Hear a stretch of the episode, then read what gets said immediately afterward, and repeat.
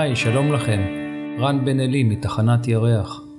תודה שחזרתם אליי לפרק השני בפודקאסט תחנת ירח, העוסק במודעות עצמית. הפרק הזה נפתח בסיפור קצר של צואנג זה, ודרכו אנסה להסביר מהי מודעות ומהי תודעה, מהי נשמה, וכיצד אנו חיים בקונפליקט עם נצחיותה, וגם איך גורם הזמן והמחזוריות שלו משפיע על כל אלה. והכי חשוב, מה אנחנו יכולים לעשות על מנת לשפר את אורח חיינו וליהנות מאיזון ושמחה גדולים יותר.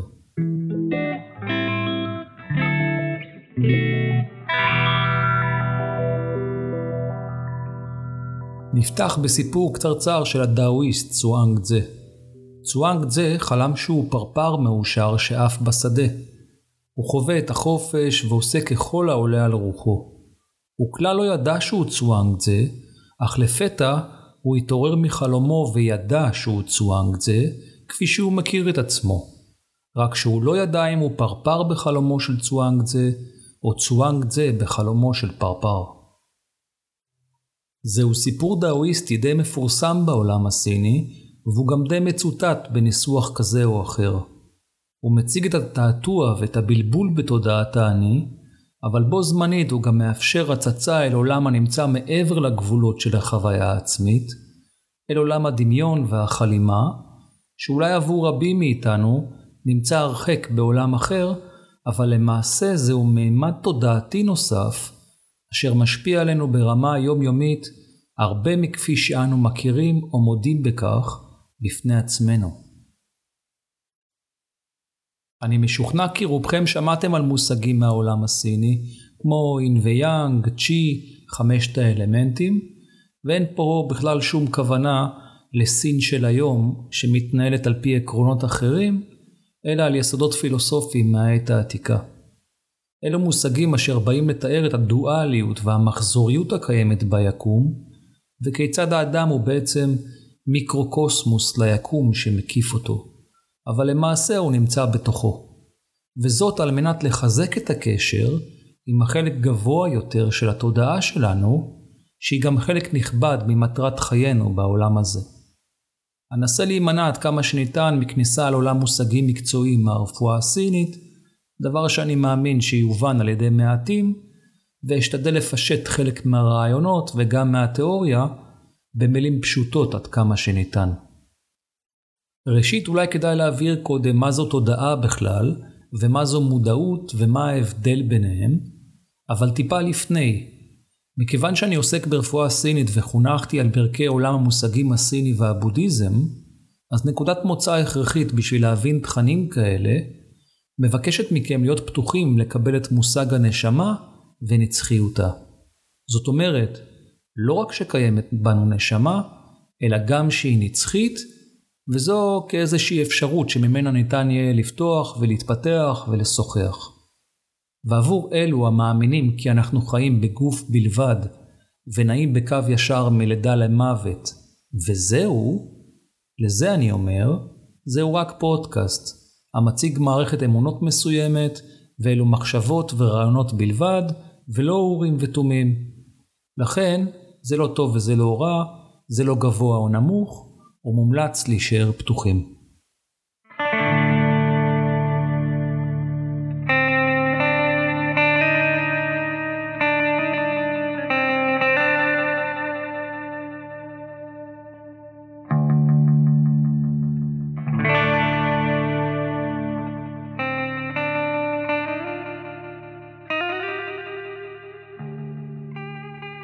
אתחיל דווקא בהסבר של מהי מודעות.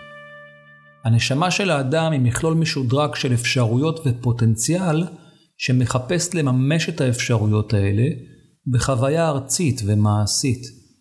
הנשמה היא חלק מן האלוהי והשלם, שנקרא גם אנרגיית האם, אך למעשה היא ריק אינסופי. ולמה? כי דבר שלם לא באמת יכול להתפתח, וריק יכיל את שלל האפשרויות. לכן הפוטנציאל הוא אינסופי. באופן תאורטי, כל הנשמות הקיימות מרכיבות יחדיו את הפאזל שנקרא אצל חלק מאיתנו אלוהים, ואצל חלק אחר המודעות המלאה או אנרגיית האם.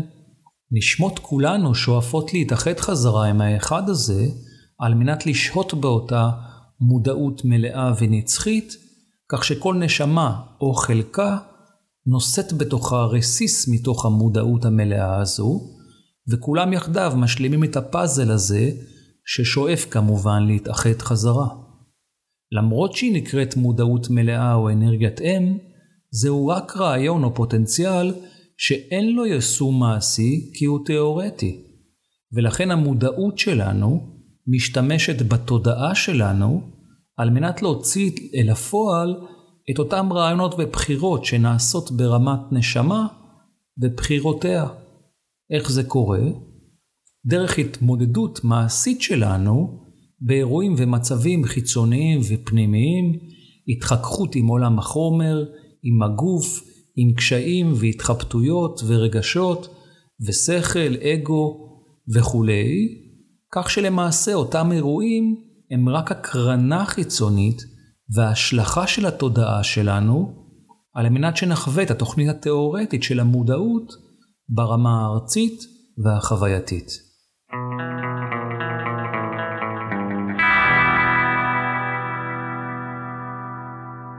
מהי התודעה?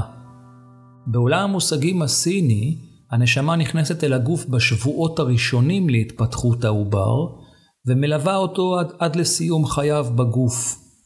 בגלל שהנשמה היא רסיס אלוהי, היא נצחית, ולכן באפשרותה להיכנס אל גוף נוסף, למחזור חיים חדש, על פי הבחירה שלה עם סיום החיים, או מה שמכונה גלגול נשמה. כל זאת על מנת לממש את הרעיון התודעתי ברמת החוויה המעשית, את הפוטנציאל התאורטי הנמצא כביכול במודעות, כך שהתודעה שלנו היא למעשה סך כל ההתנסויות המעשיות שלנו בעולם החומר.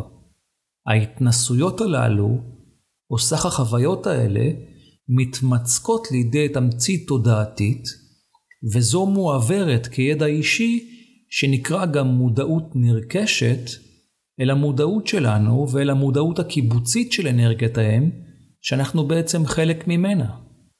ולכן, במישור הרוחני מתקיימת למעשה רק המודעות המלאה, שהיא היגיון טהור. וטהור זה לא ההיגיון הארצי שכלתני של סיבה תוצאה שאנחנו מכירים ומעריצים. במישור הארצי מתקיימת התודעה במטרה לממש את החוויה הרוחנית בפועל, דרך התנסויות של הרגש, השכל והגוף, והם גם אלו שגורמים לנו את רוב הקשיים והמכאובים ואת חוויית הצמצום והמגבלות שקיימות אצלנו בתפיסה ובגוף, כי הם מעצבים את צורת החשיבה והתגובה שלנו למה שמתרחש. זה קורה כאשר דבר רחב ובעל אפשרויות חי בגוף מוגבל ונמצא במאבק תמידי בין כוחות מנוגדים שהם אה, בעלי אינטרסים שונים ומושפעים מאין סוף אירועים חיצוניים ופנימיים, סתירות וקשיים שמסיתים ומאתגרים אותו. אם צריך לדייק את זה, אז ניתן לומר כי אחת המטרות בסופו של דבר היא פשוט לצמצם את המרחק שבין המודעות לתודעה, דבר שאולי נשמע פשטני, אבל בהתחשב בכך שרוב הבעיות של בני אדם נובעים מקשיים בניהול העצמי, זה בא לידי ביטוי במאבק, והעובדה הפשוטה שהנשמה נכנסת אל הגוף, היא שוכחת למעשה מאיפה היא הגיעה, ויותר מזה, היא פשוט מתאהבת בעולם החומר ומשוכנעת שזו המציאות היחידה שמתקיימת.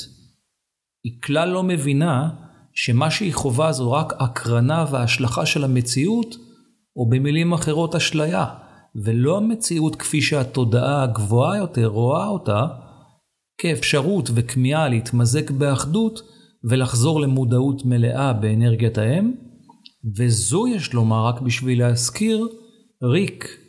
ריק מוחלט שהוא הפוטנציאל המלא, והעובדה הזו, הניתוק מלכתחילה על מנת לחוות חוויה, הינו קושי רגשי בסיסי שמתגלם בעולם בצורת הרגשה של בדידות.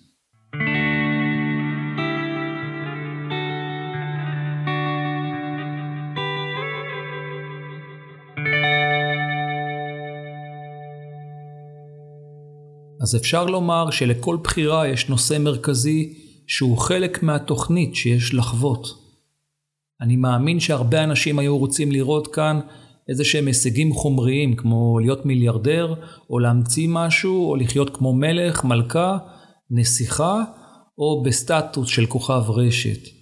אבל למעשה התפקיד לא חשוב בכלל כמו ערך החוויה מבחינה רגשית, מבחינת החוויה בפועל וההרגשה שבאה ללמד, והרבה פעמים זה אומר לחוות את הבחירה מהרבה כיוונים אפשריים על מנת ללמוד לעומק. בדיוק כמו רעיון של בית ספר.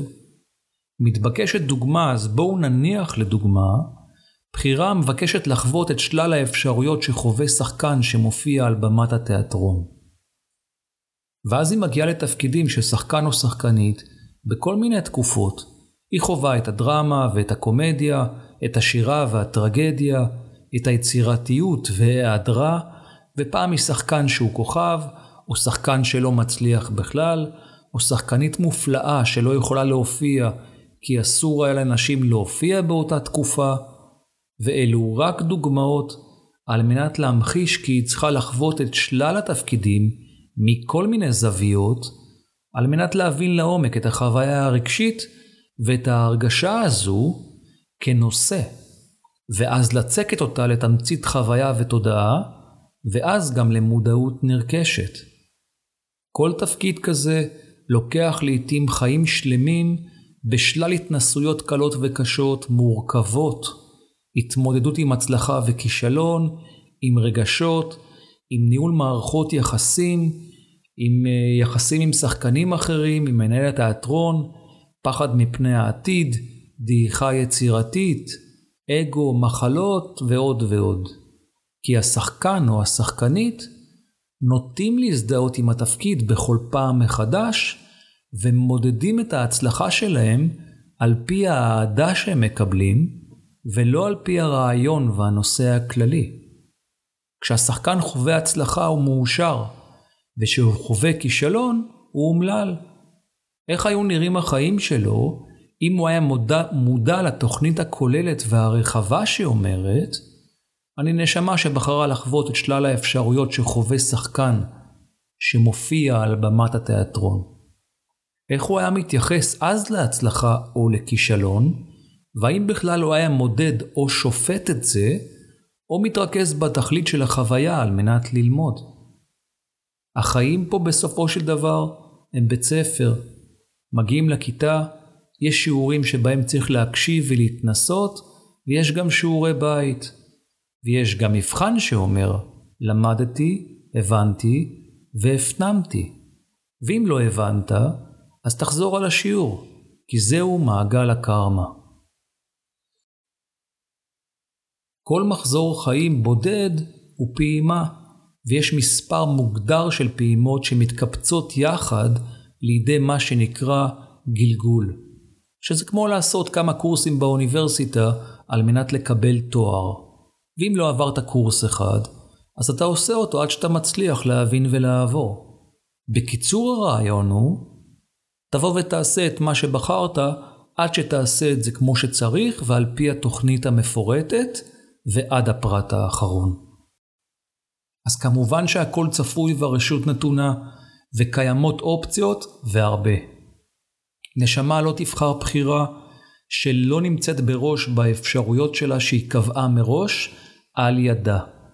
ויותר חשוב לומר, כי מוטב לעשות את כל הדרך הזאת באהבה או בקבלה עצמית, ולא על מנת לסיים את השיעור, כי השיעור יתקיים בכל מקרה, כך או אחרת. לכן הדבר היחיד שאנחנו יכולים לעשות זה כמו תמיד, להביט בזה, לדעת את זה, ולשנות את ההתייחסות שלנו לגבי הנושא הזה, כי זוהי התמצית של העבודה הפנימית. לשנות את ההתייחסות שלנו לנושא ושינוי התייחסות מתחיל בהסכמה לשנות את נקודת המבט שלנו על אירועים, שנייה לפני שהדרמה הרגשית מגיעה, או לפני השיפוט והקפיצה למסקנות לא נכונות בהכרח. שינוי נקודת המבט הוא איזושהי אפשרות להיפתח לתודעה רחבה יותר, ולא מבחינת גובה, אלא מבחינת רוחב ראייה של החוויה. למשל, כאשר אנחנו יוצאים לטיול וקראנו במדריך על המסלול, אנחנו מציינים לעצמנו אבני דרך כמו מבנה בולט או בריכה טבעית. המסלול מסומן בצבע וחיצים והכוונה, והם עוזרים לנו להתמצא ולקבע את תחושת הביטחון שלנו, כמו גם לענות על תחושת הוודאות שאנחנו כל כך אוהבים וזקוקים לה. כך שאם נתקלנו במכשול בלתי צפוי בדרך, והתעכבנו, ועוד מעט יחשיך, אנחנו עדיין יודעים שנשאר לנו זמן כך וכך עד לסוף המסלול, אבל לרוב נוצר שיח בין החלק הרגשי לבין ערעור תחושת הוודאות שלנו, ולא עם המכשול עצמו. המטרה הייתה לצאת לטיול וליהנות, אבל כעת המטרה הפכה להיות להגיע כמה שיותר מהר לפני החשיכה, כי הוודאות יותר חשובה לנו מהחוויה. ואם הגענו לפני החשיכה, אז בדיעבד נגיד רגועים, וואלה, זו הייתה חוויה. החיים עצמם הם נתיב מאורגן וידוע שיש בו נקודות ציון, אבל יש בו יותר מדי חיצים שלעיתים מצביעים על כיוונים מנוגדים, כי יש המון שבילים אפשריים להגיע לאותה מטרה. גם כאן אנחנו רוצים ודאות ומשקיעים המון על מנת לבסס אותה. אבל שוב, לבסוף, הדרך שבה נחווה את המסלול ואת נקודות הציון שבו, היא הקובעת, הצעידה עצמה, ההתמודדות עם העצמי לאורך המסלול, סך החוויה, כי לסוף המסלול כולם יגיעו, כך או אחרת.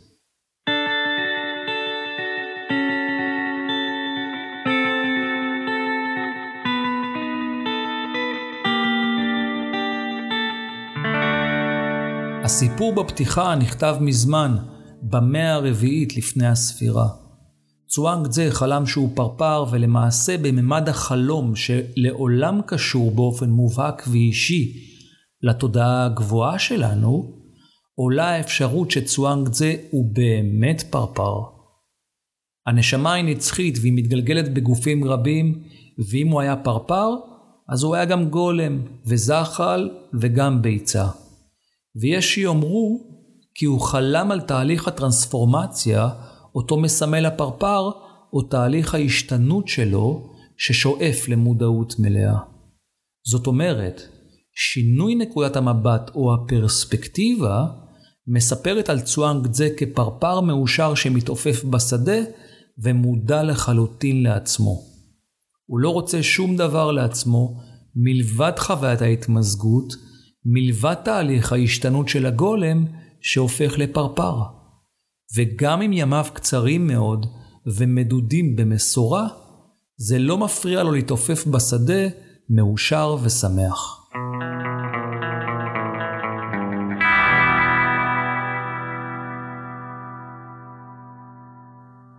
שינוי הצורה והפרספקטיבה מדבר ראשית על תהליך שמתחיל ממקבלה, ואז מהצורך להשתחרר מכבלי הגוף והקשיים של עולם החומר. לעוף כמו פרפר. כשסיום התהליך הוא להיות חופשי. לכאורה, יש כאן איזשהו ציר זמן שמוביל תהליך מנקודה אחת, שהיא מגבלה, לנקודה אחרת שהיא חופש. אבל העולם לא עובד באופן ליניארי, אלא מחזורי ובו זמנית, כי הזמן לא באמת קיים, ונרחיב על זה בהמשך. לכן אפשר לומר, אתה מוגבל וחופשי בו זמנית. מה שקובע את זה, זו ההרגשה שלך.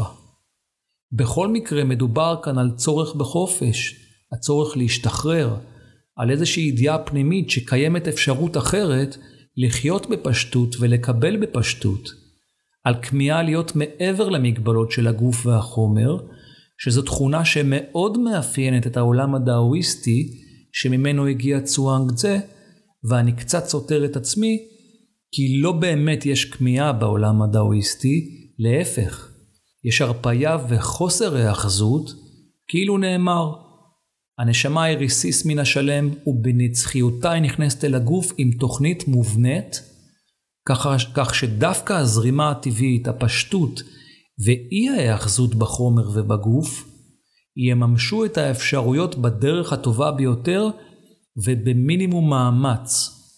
ומינימום מאמץ לא מבחינת עצלות, אלא מבחינת מושג אי העשייה, הוא הקצב הטבעי שנותן קדימות לדברים להופיע. ואז אתה יכול להביט בהם, לפני שקופצים למסקנה, או מגיבים, מגיבים באופן אוטומטי, או באופן רגשי. זה מאפשר להזרים את כל התהליך התודעתי בחוויה הארצית בדרך מתאימה. בדרך המתאימה אתה פחות נופל אל הטפל בדמות עימותים וקונפליקטים רגשיים או שכליים, אלא מביט בהם בעמדת מתבונן, כמו עד, ופועל לשמירת ההרמוניה והאיזון בתוך העצמי, תוך דחייה וסירוב לכל מה שהוא לא אמיתי. זו נקודת מוצא של מודעות שאומרת, תסמוך על התוכנית שלך, כי הנשמה שלך בחרה אותה עוד בטרם ירדה אל הגוף הזה, ויש הקוראים לזה קרמה, ויש הקוראים לזה גורל, רק שיש לזה קונוטציה של משהו רנדומלי שקשור למזל או לחוסר מזל, כאשר למעשה מונחת בחירה בבסיס של כל דבר. וזו בחירה שבכל מקרה, כך או אחרת, תצא אל הפועל, כי זהו הקשר שבין המודעות לתודעה, והמאמץ הנצחי הזה לגשר על הפער ביניהם ולצמצם אותו. אז נכון, אין כאן תחרות ולא בהכרח מי שמזדרז מגיע ראשון, אבל יש כאן כמיהה משותפת שבסופו של דבר המטרה שלה היא אחדות. ועל פי צואנג זה ניתן לממש את זה כמו צואנג זה הפרפר שמתעופף לו בשדה הפרחים. הוא מאושר מעצמו ועושה ככל שעולה על רוחו. לעשות ככל שעולה על רוחך אומרים על אדם שעושה רק את מה שבא לו, שזה תרגום מחשבי של אגואיסט שלא שם קצוץ. אבל למעשה בעולם המודעות האדם המודע לא באמת עושה את מה שבא לו, אלא את מה שנכון לו. כי מי שעושה רק את מה שבא לו, יגיע למקום שמטרתו היחידה היא סיפוק עצמי בלבד. ככל שיעבור הזמן הצורך בסיפוק הזה ילך ויגבר, כי בא לי זה רגשי והוא מגיע ממקום של חסר. בא לי כי אני צריך למלא משהו, ומטרתו למלא את החסר עם איזושהי חוויה חיובית, כדי שהיא תסתיר את הכאב והחוסר, שהוא עובדה. החיים בחומר ובגוף חומר, הניתוק מהאלוהי, משקף אוטומטית חסר ורצון להתאחד חזרה. מה גם שהחסר הזה מושלך, מוקרן וגם מורגש כחוויית חסר תמידית ולבדות. כאשר אדם פועל על פי מה שנכון לו, הוא פועל על פי דפוס שמשרת את כל החלקים שבו. הוא רודף פחות אחר סיפוק עצמי, הוא פחות שופט ומבקר את עצמו והאחרים, והוא פחות מכור למשחק של ההיגיון, שמניח הנחת יסוד שהוא לא באמת בדק אותה, ורץ למסקנות. בעיקר אדם כזה יכול להרים את העיניים שלו ולהביט על עצמו מנקודת מבט אותנטית כערך שהוא לא פיננסי ולא סטטוס חברתי, אלא כערך אישי, ואדם שחי על מנת לממש בעצמו את הבחירה שהוא בחר, הוא פועל לשם האיזון העצמי וההוצאה של התוכניות שלו לפועל בדרך ההרמונית המקבלת והשמחה שאפשר.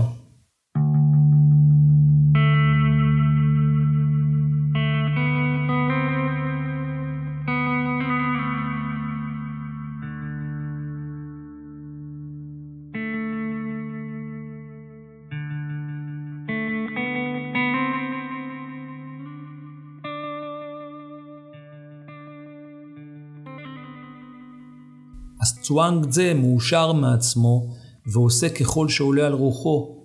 הוא עושה את זה מנקודת מוצא שבה הוא מחובר לעצמו, הוא מבין את המשחק המתעתע של עולם החומר, והוא מאושר מעצמו מהסיבה שאין שום דבר בחוץ.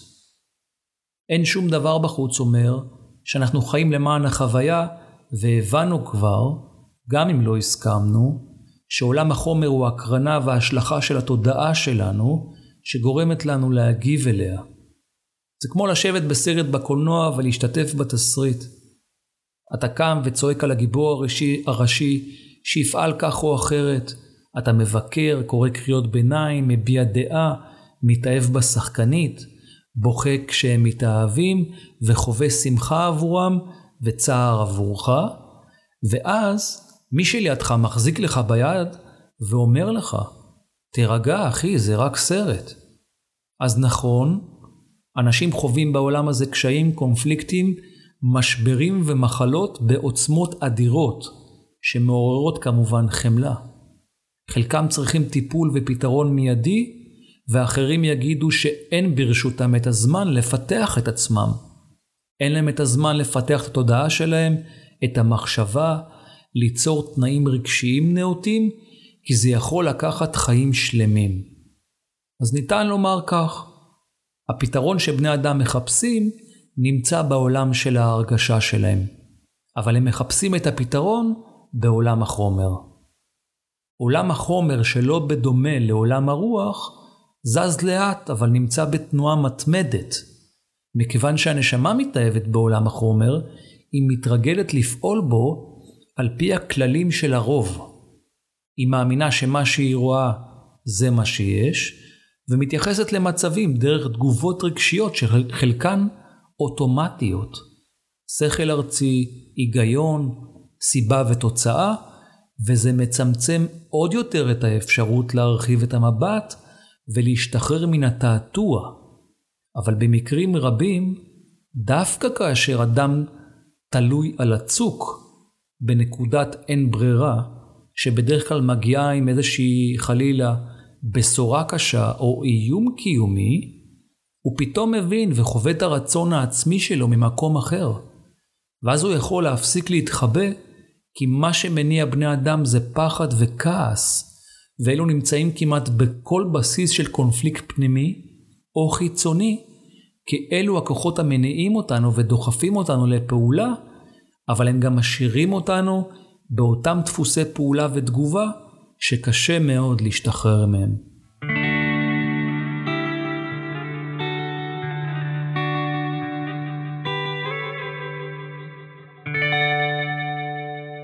כאשר צואנג זה חלם את חלומו, הוא כלל לא ידע שהוא צואנג זה, אבל לפתע הוא התעורר מחלומו, וידע שהוא צואנג זה כפי שהוא מכיר את עצמו. רק שהוא לא ידע אם הוא פרפר בחלומו של צואנג זה, או צואנג זה בחלומו של פרפר. צואנג זה בחלומו איבד את תחושת הזמן. למרות שאנחנו תופסים את הזמן כקבוע, הוא לא כזה. אבל אנחנו תופסים אותו כך מכיוון שהוא מקבע עבורנו את תחושת הקיום שלנו.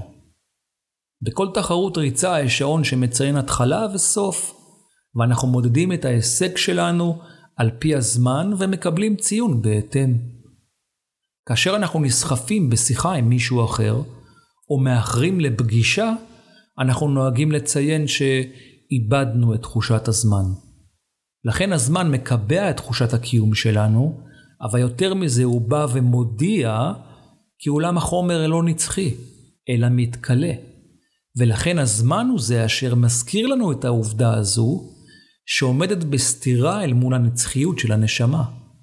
ובין אלה אנחנו מקיימים מתח מתמיד, כשבצד הנצחי מתקיים אין זמן, ובצד הארצי מתקיים קיום שמתקתק אחורה כמו שעון חול מתרוקן, וזה מעורר את הפחד שלא נספיק, שלא נממש, שלא נחיה, אף כי כולנו יודעים בהווייתנו, שיום יגיע וגופנו פשוט ימות, והזמן עבורנו ייעצר.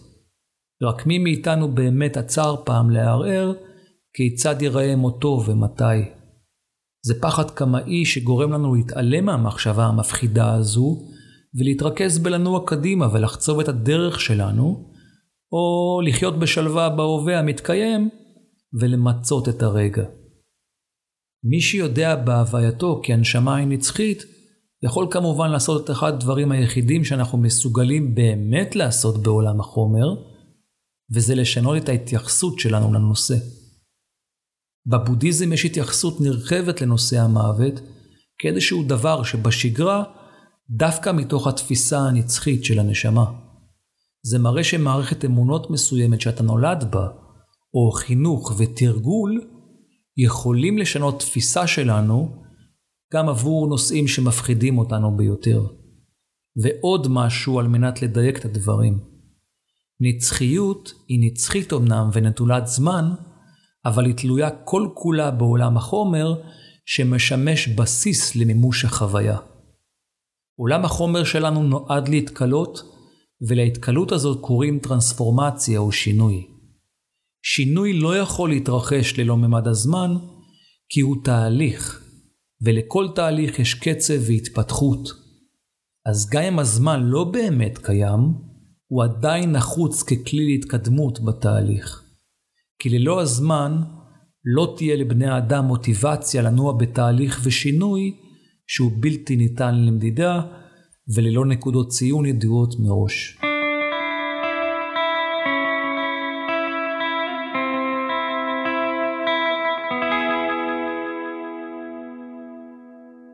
החלום הוא תקשורת, תקשורת שבאה לענות על מצבים לא פתורים או לאוורר את תת-ההכרה שלנו. בזמן החלום מתאפשרת ראייה פנימית, אבל מתקיים טשטוש של הזמן מבחינת עבר, הווה ועתיד, ורצף של תמונות רנדומליות יכול להופיע מבלי שנוכל למצוא את ההקשר או לשים את האצבע עליו, כי לעיתים איננו מבינים את רצף הזמן שלא מתקיים בחלום, ואנחנו חווים אותו כמספר מציאויות שמתנגשות אחת בשנייה. המציאות החולמת מתנגשת במציאות הקיימת. העניין הוא שאנחנו מאמינים ברצף הזמן כדבר ליניארי שנוסע מנקודה לנקודה, ואז אנחנו ממקמים את עצמנו במציאות ביחס לזמן, ואילו החלום מייצג את כל המציאויות בו זמנית, ואלו פועלות בממדים מקבילים שהזמן בכלל לא רלוונטי אליהם, והוא גם לא מתחשב בהם, כי החלום בא לפתור משהו כעת, או להתריע, או להעביר מידע מנקודה לנקודה, גם אם אנחנו לא מבינים את הרצף או את ההקשר שבגינו זה קורה. והחלום במהותו מתעלם מהצורך הזה שלנו. לכן, הוא יכול להצביע על מהלכים שמתרחשים אחורה או קדימה ולבלבל לחלוטין את מושגי, מושגי הזמן שלנו. יש לחלום כוח ואנרגיה משלו ולכן הוא משתמש באותה מציאות שבה הוא יכול להשפיע. חלק גדול מהעבר שלנו הוא חלום, כי אלו תמונות מהונדסות שסידרנו אותן על פי מה שנוח לנו לקבל או לזכור. שני אנשים שהיו באותו אירוע לא יזכרו את האירוע באותה צורה בדיוק, כי יותר מהאירוע עצמו, אנחנו זוכרים את ההרגשה שהייתה לנו, וההרגשה זו עניין, זה עניין סובייקטיבי כמובן, והיא אישית. כפי שנאמר, אנחנו חיים בעולם הזה עבור תמצית חוויה או הרגשה שמתגבשת לתמצית תודעה, וכך אנחנו מסווגים גם את האירועים ומציבים אותם בספרייה שלנו על פי רצף הזמן שאנחנו בטוחים שמתקיים. העתיד שלנו הינו אשליה, וזו עובדה שלאנשים יותר קל לקבל כחלק מהמחשבה ההגיונית שלהם. לכן, ההווה עבורנו הוא המצב היחידי שמתקיים, ויש אין סוף תורות, שיטות ותרגולים שמדברים על זה. אבל אם ההווה, הכאן והעכשיו, הוא המצב היחידי שמתקיים, אז מה המשמעות של הזמן בתוך ההווה הזה? המשמעות היא שלמרות שלא מתקיים דבר, והמציאות כפי שאנחנו רואים אותה, היא רק השלכה והקרנה של התודעה שלנו, זה עדיין המצב האופטימלי מבחינת נקודת ההתבוננות שלנו על המציאות שמתגבשת, והיא יכולה להוות איזושהי נקודת איזון טובה, כדי שנוכל להביט ולראות בבהירות את מה שמתרחש, בלי להתפזר יתר על המידה באירועים שהיו או כאלה שעלולים להיות, שהם אה, זורקים אותנו אל הקצוות וגורמים לנו לסבל. סבל מבחינת תסכול, פחד, כעס, כי מצב הווה הוא המצב האופטימלי על מנת לנקוט בו פעולה. ואם אנחנו חווים רגשות שליליים או שיפוט וביקורת על מה שהיה בעבר או על מה שעלול להתרחש בעתיד, אנחנו לא באמת יכולים לפעול כי האירוע כבר התרחש או שהוא יתרחש בעתיד. אבל אין לנו ודאות כזאת וגם אם אנחנו רוצים לפעול עבור אירוע שעלול להתרחש בעתיד, או הודיעו לנו שהוא יתרחש, ואנחנו רוצים למנוע אותו, או לתקן, או להועיל לו, עדיין אנחנו צריכים לפעול בהווה.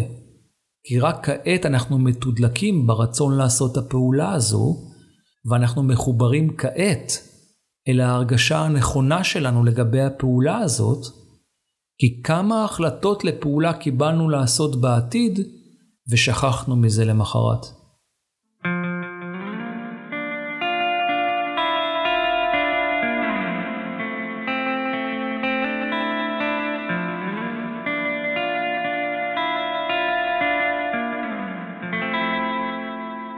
כשצואנג זה מתעורר מהחלום, הוא יודע ומודע לכך בהוויה שלו שהוא צואנג זה עצמו, כפי שהוא מכיר את עצמו.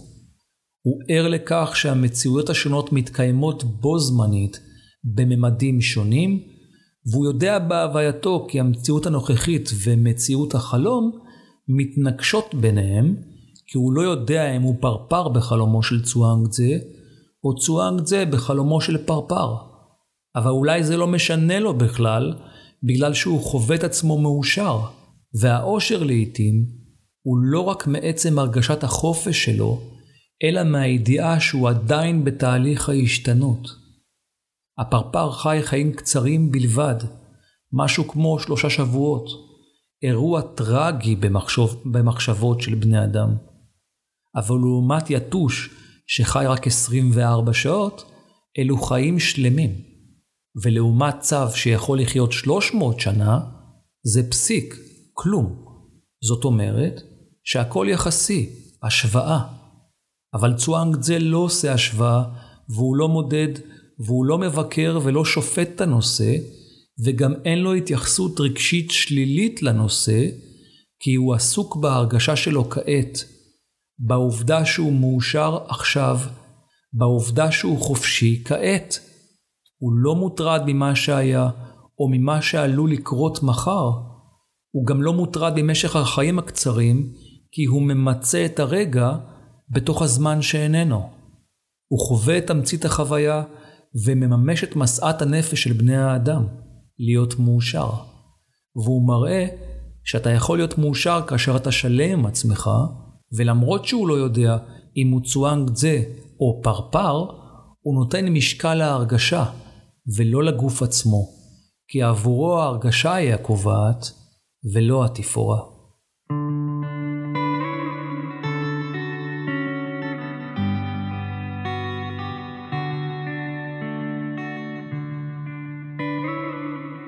תודה רבה שהאזנתם. אם מצאתם עניין, אשמח שתשתפו את הפודקאסט דרך, דרך פייסבוק או דרך האפליקציה שבה אתם מאזינים. אם יש לכם שאלה או בקשה ורעיון לנושא שמעניין אתכם, ואדבר עליו בפרקים הבאים של הפודקאסט, אשמח כמובן לענות לכם. אפשר להשאיר לי הודעה בפייסבוק, רן בן אלי, או, או באתר האינטרנט של הפודקאסט, moonstation.co.il. אני רוצה להודות לבן שלי עידו על המוזיקה המקורית, ולאחל לכם ימים נפלאים. נתראה בפרק הבא.